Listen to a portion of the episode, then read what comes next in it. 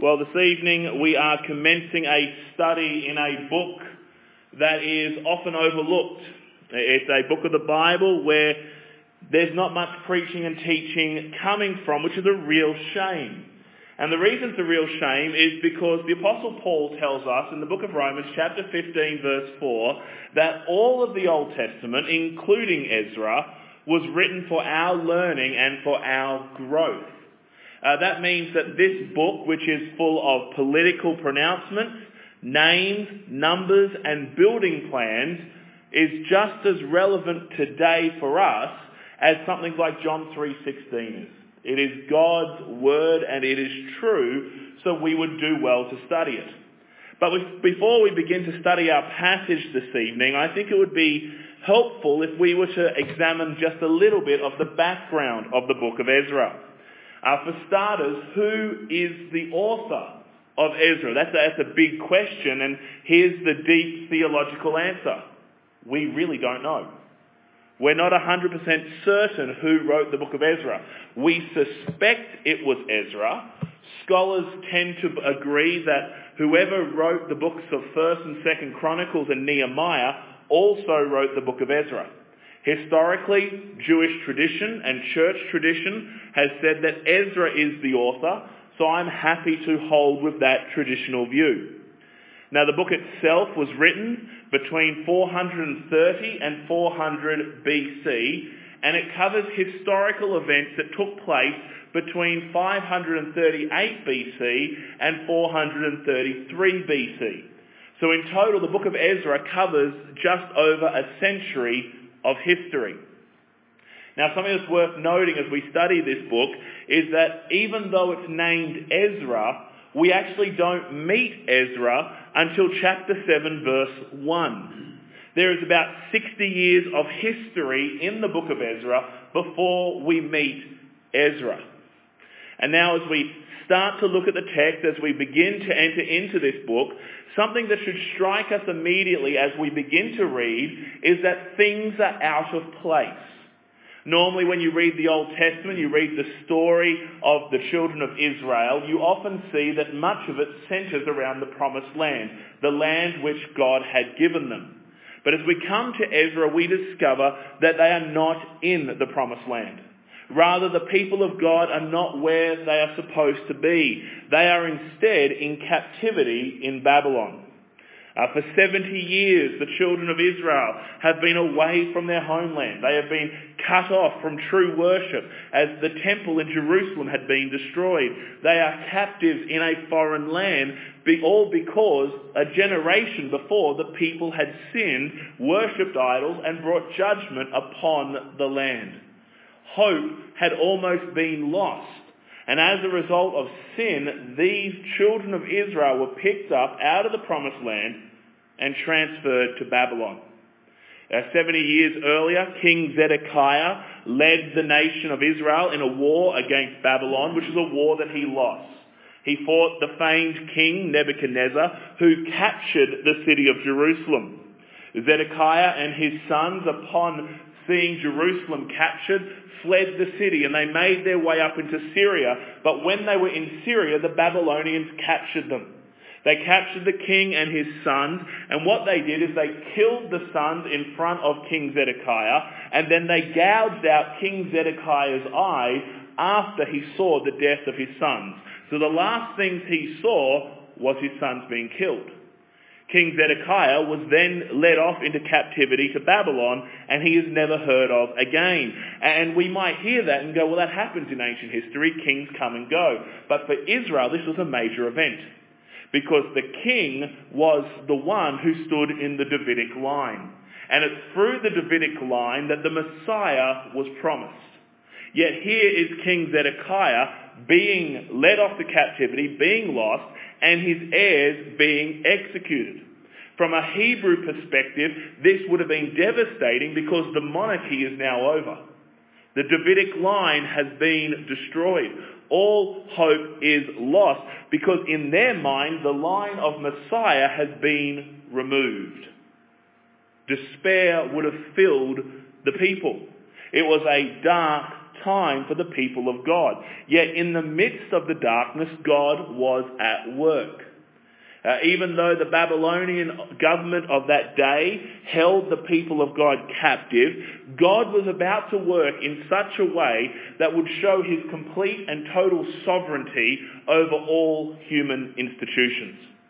And I want you to notice first in verses 1 to 4 that our God is completely sovereign over human government. Our God is sovereign over government. Uh, even though we see in the book of Ezra there is despair upon the people, things we are told begin to change in verse 1 when it says, in the first year of Cyrus, king of Persia. So something's about to change. We're in the first year of the reign of Cyrus, king of Persia. Now, if you were to study Persian history, you would discover that Cyrus is held up as the greatest of all their leaders. And Ezra tells us that what was happening, what's about to occur for the people of God, all begins in the first year of the reign of Cyrus in Babylon. Now as a king, Cyrus had been reigning in Persia since 559 BC, but he did not capture Babylon until October 539 BC. And that's when everything began to change. That's when the promises of God began to be fulfilled. Now, even though we have a strong emphasis here at the start of Ezra about the reign of Cyrus, what we need to keep in mind is that Cyrus is but a player on the stage set by God. Cyrus, even though he is powerful in that empire at that time and his word was law, ultimately, as we will see, he has to bow to the true king. He has to submit to the king of all kings. God is sovereign even over the most powerful government that existed at that time. What we will see as we look at Ezra chapter 1 is that God is about to use King Cyrus to achieve his ends and to ultimately fulfill prophecy. Our text tells us in verse 1 that the Lord is going to work to fulfill a prophecy that was made by Jeremiah the prophet. Uh, many, many years earlier, Jeremiah prophesied that the people of God would sin, and as a result of their sin, they would be taken off into captivity for 70 years. They would go to Babylon for 70 years. But then, at the end of the 70 years, God would deliver his people. In Jeremiah 25, 12 to 13, we read, When the 70 years are completed, I will punish the king of Babylon and that nation. This is the Lord's declaration. The land of the Chaldeans for their iniquity, and I will make it a ruin forever. I will bring on that land all my words I have spoken against it, all that is written in this book that Jeremiah prophesied against all the nations. So 70 years were decreed for discipline upon the people of God. Their sin brought about 70 years of discipline. Why 70 years? Well, Psalm 90 verse 10 says 70 years is equal to a lifetime.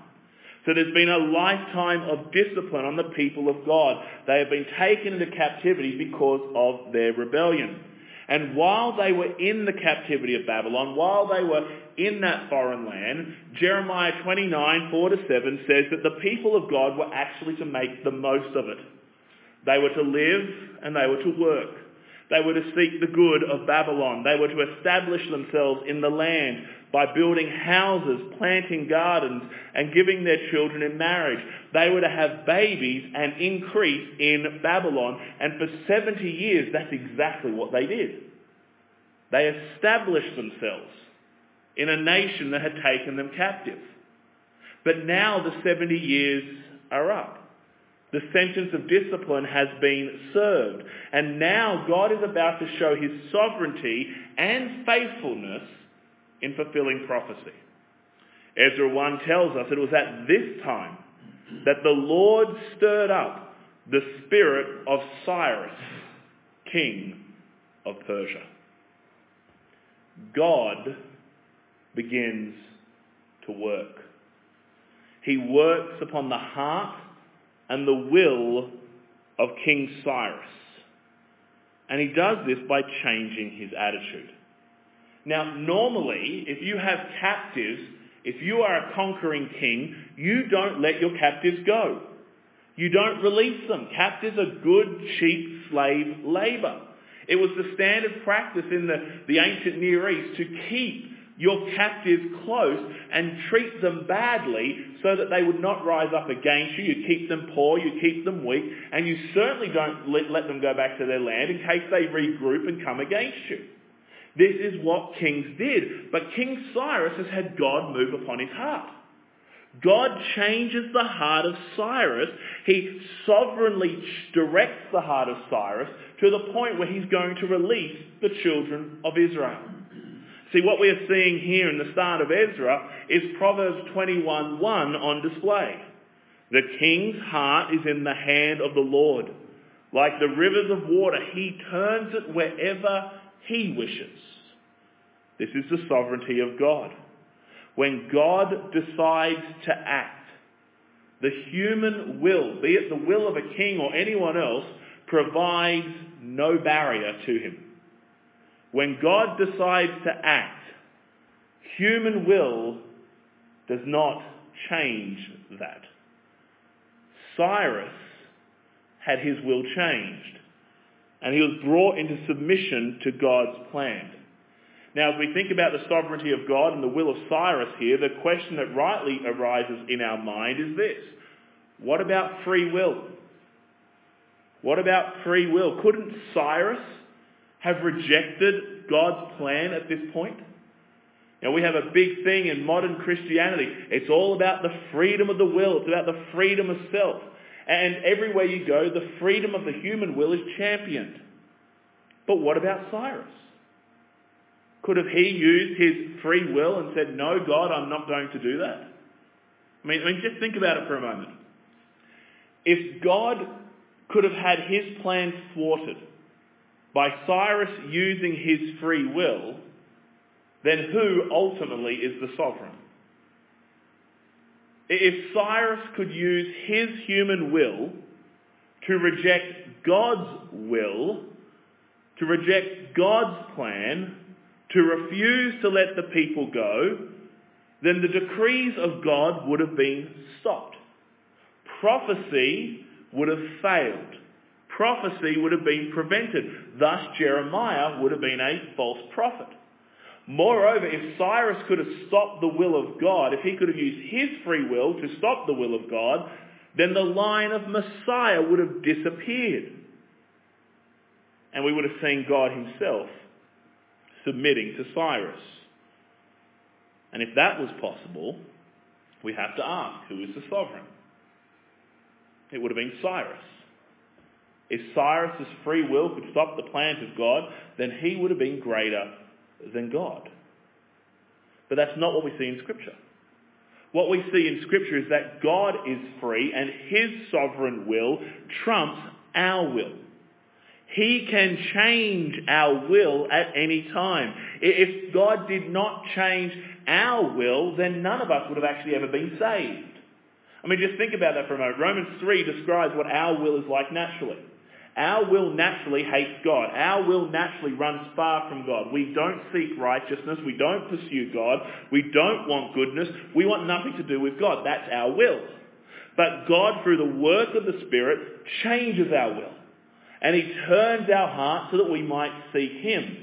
If we leave everything up to the freedom of human will, then none of us would ever be saved. God's will outworks itself by changing our will. And that's what we see with Cyrus. God changes his will. He turns his heart. Cyrus, who would have been a pagan and an enemy of God, is still used by God to achieve his plans and purposes. But how does God change the will of Cyrus? Indeed, how does God change the will of humanity in general? Well, what we see in the Bible is that God actually uses, very often he uses the Word of God to change humans' will.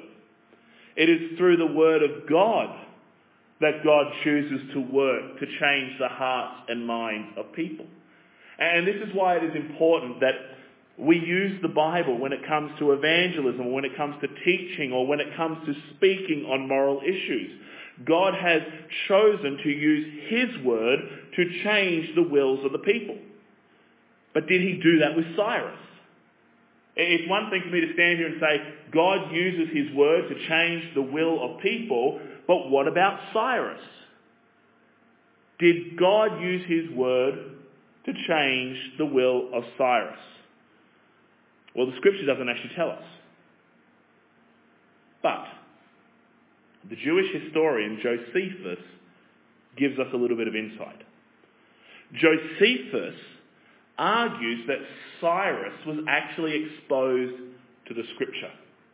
And when he was exposed to the scripture, that is what God used to change his heart. In his work, The Antiquities of the Jews, Josephus states that upon entering the city of Babylon, Cyrus was met by the prophet Daniel. And Daniel, who would later become prime minister under Cyrus, gave him a scroll containing the prophecies of Isaiah. Prophecies that were written 150 years earlier. Now the particular scroll that Cyrus was exposed to contained Isaiah 44, 27 to Isaiah 45, 13, which is a prophecy that mentions Cyrus by name.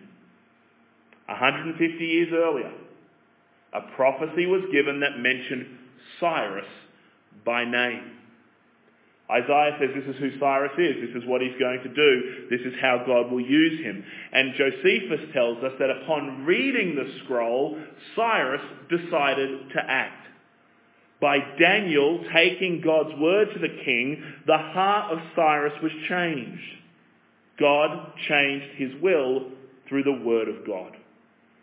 And as we think about this, this should really give us food for thought when we seek to engage in any kind of political or cultural engagement. If we're going to engage in any of those sort of areas, we need to stand upon the Word of God. We can only speak with authority into the cultural issue or political issues or any issues relating to life as long as we stand upon the Bible as our foundation. If we jettison that, then we can't speak because God has chosen to use His Word to change the will of humanity. So God changes the will of Cyrus. He changes his heart. And Cyrus, as a result of this will being changed, issues a proclamation throughout his empire. He says that the people of God, those who have been in captivity for 70 years, are free to go. They can go back to their homeland. They can go back to Jerusalem, not just to live, but they can go back to rebuild the temple. They should be free to go back and rebuild, to re-establish worship. But get this, Cyrus even goes a step further. He doesn't say in his declaration, go be free, build your temple, do whatever. Cyrus actually even says, you should be supported financially to do this task. Go be free, and here's some money. Uh, look at verses 2 to 4. Thus says Cyrus, king of Persia, all the kingdoms of the earth the Lord God of heaven has given me. And he has commanded me to build him a house at Jerusalem, which is in Judah. Who is among you of all his people? May his God be with him. And let him go up to Jerusalem, which is in Judah, and build the house of the Lord God of Israel. He is God which is in Jerusalem. And whoever is left in any place where he dwells, let the men of his place help him with silver and gold, with goods and livestock, besides the freewill offerings for the house of God which is in Jerusalem. Now, as you read that proclamation you can see how much the will of Cyrus has been changed. You can see that his heart has been completely turned. The language is fascinating.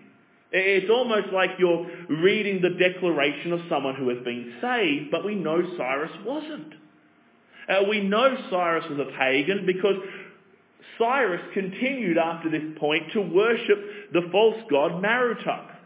And we know that he worshipped Merodach and he increased the offering to the pagan gods and the prayers to the pagan gods because we have what's called the Cyrus cylinder which archaeologists have found. In fact, if you go to the British Museum, you can look at it. It's housed in the museum.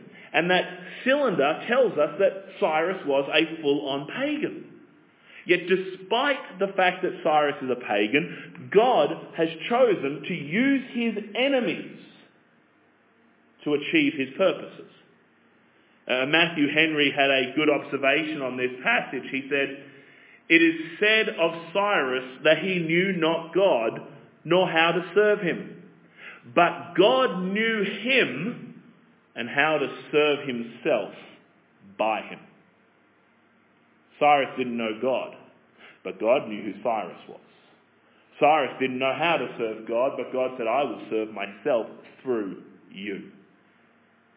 You see, what God does is he uses the government of that day to advance his cause. He takes the mightiest government and he says, you are but puppets in my hand. I will turn you whatever way I will. See, this tells us that governments are not all powerful. The state is not God.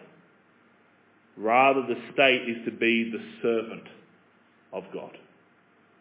God is completely sovereign over human government. Daniel 2.21 tells us it is God who raises up kings. In Acts 17.26 we are told that God sets the boundaries of nations.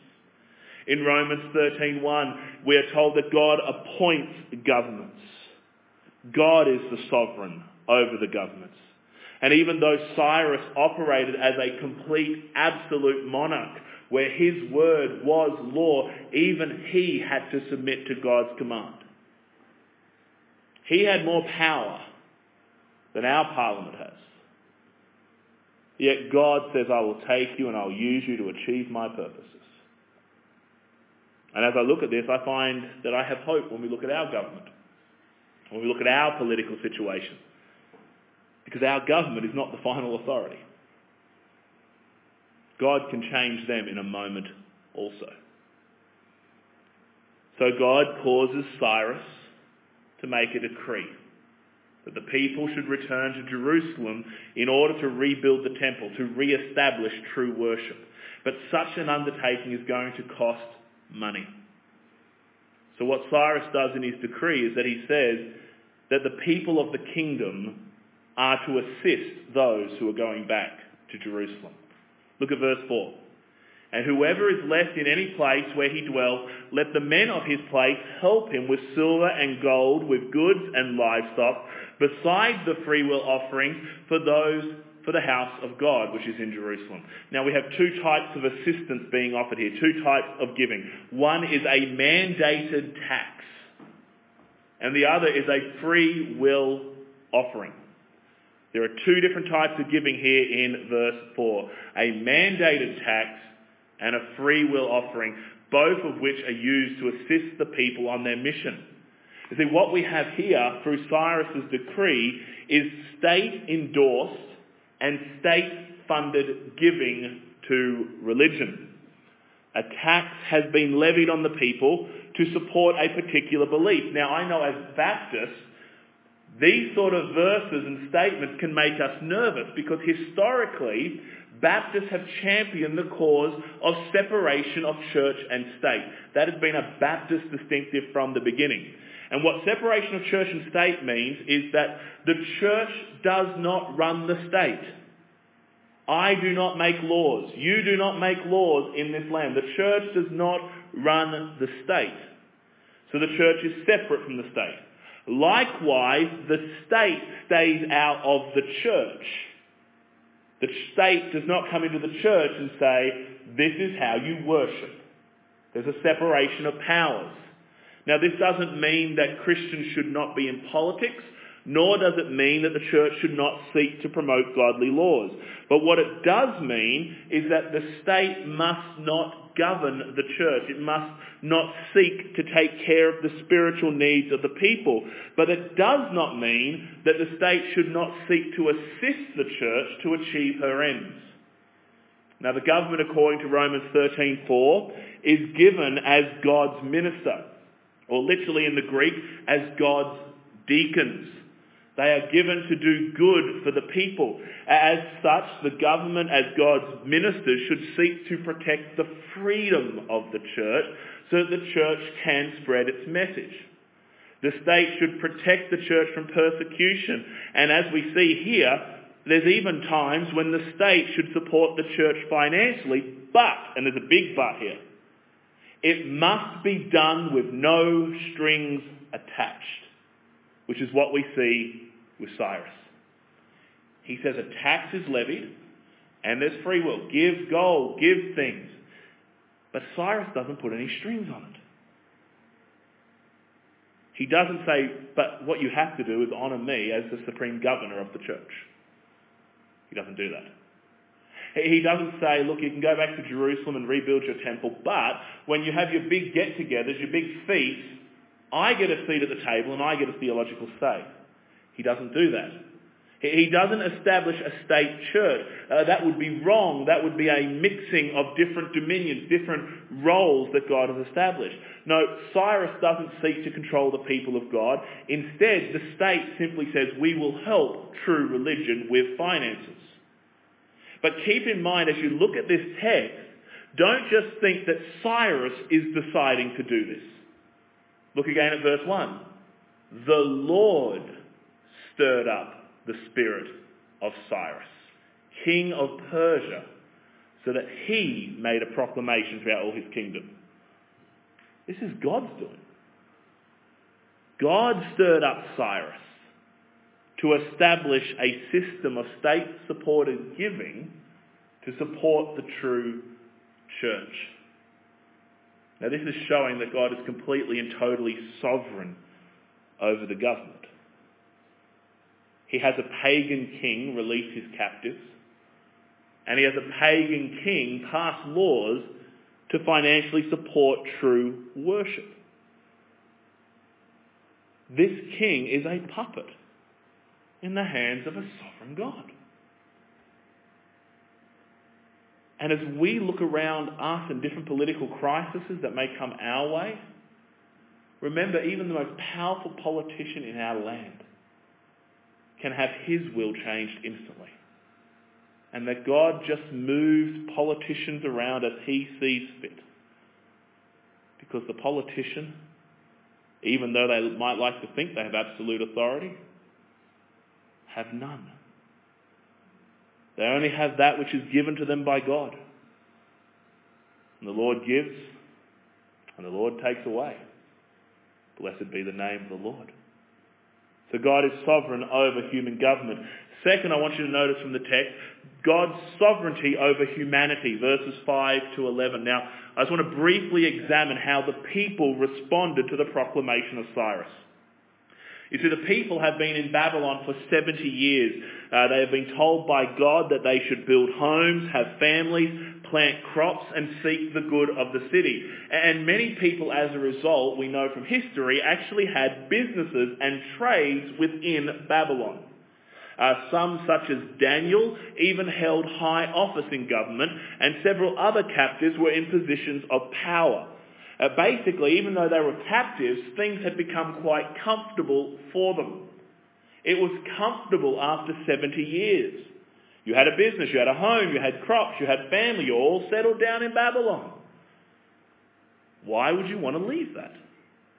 Why would you want to leave the, the most glorious city in the empire to return to Jerusalem, which was laying in ruins? Why would you want to do that? Further, the trip from Babylon to Jerusalem was dangerous and long. Why leave comfort behind? Now the natural response would be to say, well that's good for someone else. They can go do the Jerusalem thing. They can go do that long journey. I'm going to stay at ease in Babylon. Yet what we see in the text is that a number of people didn't do that. Instead, they gave up everything to return to their homeland. Now, some of these people returning to their homeland would have never been there. It's 70 years since the people were uprooted and moved yet they are willing to give up comfort and luxury and life to return to Jerusalem. In verse 5, we are told that a small number of people responded to this proclamation. We know it's a small number because Ezra chapter 2, which God willing we're going to look at next week, is a chapter full of names and numbers.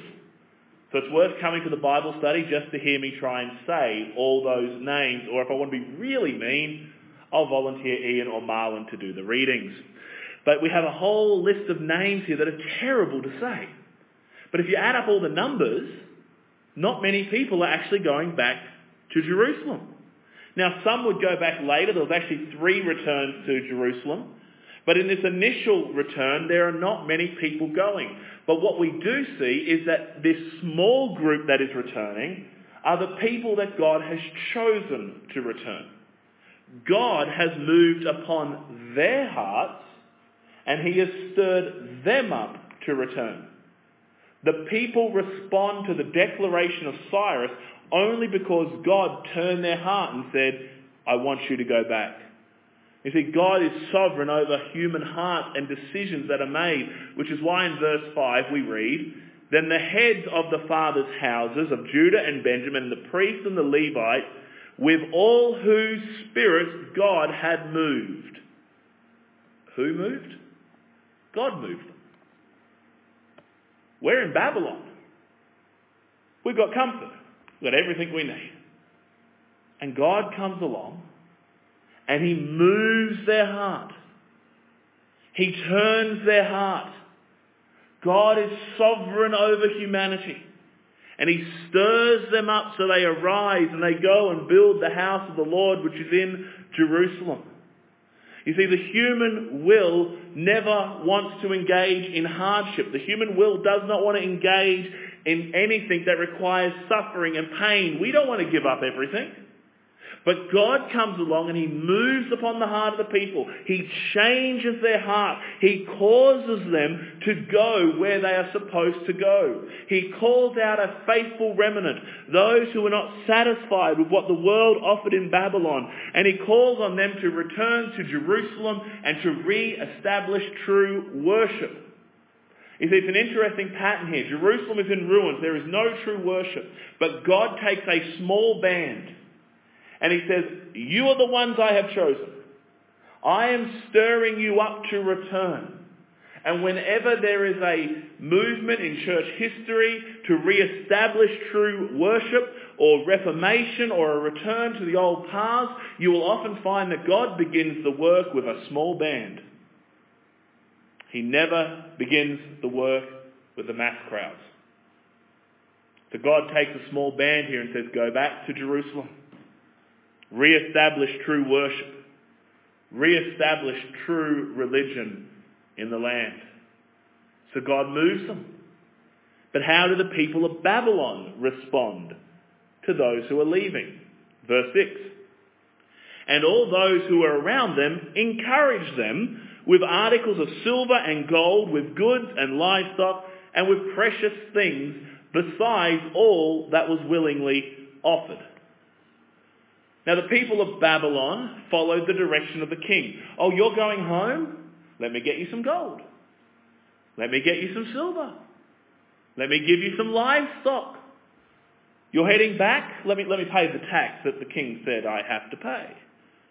Now this is a sovereign work of God because what we have here is Jew and Gentile, free and captive, all gladly giving to the cause of God. There's no indication in the text that the people gave grudgingly. Rather, they were encouraging those who left. They gladly gave up their gold. They gladly gave up their silver. They gladly gave up their livestock. They, they didn't just say to those leaving and heading back to Jerusalem, look, all the best, we'll pray for you, look us up on Facebook, we'll stay in contact. They don't do that. No, they say, how can we help you? How can we support you? They willingly give. Now only a sovereign God can change the hearts of people to willingly give like that. To give sacrificially. But it doesn't just finish there. The text goes on to say that Cyrus then goes and empties out the pagan temples. And he returns to the people the articles that Nebuchadnezzar had taken when he captured Jerusalem. Uh, back then, the standard practice was that when you defeated a nation, you went into their temple and you took their religious emblems, their religious tools, and you took them home and you put them in your temple as a sign that your God beat up their God. That's what they did. But here, the God of the Bible, the only true God, moves Cyrus to empty the pagan temples. God plunders the pagans by taking back the gold from their temple that was stolen. He isn't defeated by their weak, non-existent God. No, God plunders what was his and then he takes more. The pagans are paying for true religion to be re-established. And this is a big indicator their will has been changed because pagans don't support true worship. Yet we want to encourage you. We want to give. Take some more. Look, take some gold. You might need that on your journey. All of this goes against the normal practice of the day. Why did it occur? To fulfill a prophecy that had been made many years earlier. How did it occur? Because God showed his sovereignty. The only way this prophecy could be fulfilled in such descriptive ways is because God is completely and totally sovereign. His plans will not fail. He is the sovereign king. He is the faithful king who keeps his promises. He does not allow his word to fall to the ground failing. He is sovereign over all. And we should take comfort in this because as we read Ezra, we keep in mind that these things were written for our learning. So when we look at this, we go, okay, what can I learn? Well, we serve the same God. The God of Israel who delivered the people is the God of true Israel, the church. He's our God. He's the one that we serve. He's the one that we worship. The God of Ezra chapter 1 who turns human government to do his will and bidding is our God. And he is still sovereign. You know, we should be struck as we begin our study in Ezra by the fact that human will, human government, the comfort of the people, and the riches of the nations are actually no barrier to the work of God. When God sets about to achieve his plans, then nothing will stop them. God works all things out after the perfect counsel of his will. And this should give us hope. Should give us hope because we live in a day and age where darkness is setting in. The church can almost feel like we're in a state of captivity. That we're in a state of darkness. Despair is coming upon the Western church. Is it because the church has sinned and the Lord is disciplining us? Possibly. Is it a judge's scenario where God is allowing enemies to stay in the land so the church might learn to war again? Maybe. But what we see is this. Darkness is getting deeper. Governments in our day and age are not friendly towards the church. Just think about the G7 for a moment. We have our Prime Minister there who is openly supporting abortion and LGBT issues forcing abortion even upon parts of the United Kingdom that does not want abortion. We have President Biden, who has spent more money in his first hundred days of office supporting the murder of babies than any other president in history. A president who is seeking to make rules and laws that will limit freedom of religion. We have Prime Minister Trudeau, from Canada, whose government has arrested and jailed pastors in Canada, and who have erected fences around church buildings and seized their properties and said, you will not worship here. It's dark. It's not pleasant. Despair may be there. But as we visit Ezra, we see that even in the darkness, God is still sovereign. And that God is bringing his plans to pass. We should have hope as we study Ezra. Because our government is not God. The state is not God. Our culture is not God. Society is not God. God is God. Jesus is Lord over everything. And he alone is completely and totally sovereign. And we don't know what tomorrow will bring, but he does. We could be standing on the verge of one of the greatest awakenings this land has ever seen. We don't know. He does. Our job is not to curse the darkness and say, oh, woe is me. No, our job is to hold on to the sovereignty of God. To cling to Him, knowing that He changes stubborn wills, that He transforms people through the message of the Scripture, that He can change everything in His perfect timing and according to His good pleasure. Therefore, what we need to do is to take the Word that changes the will of humanity and proclaim it not knowing what God will do with it, but knowing that God has chosen to work sovereignly through his word proclaimed. So let us take comfort as we study the book of Ezra. Things are dark, but true worship will not be extinguished. God is at work, even when evil men sit in power. God is sovereign. Let's pray.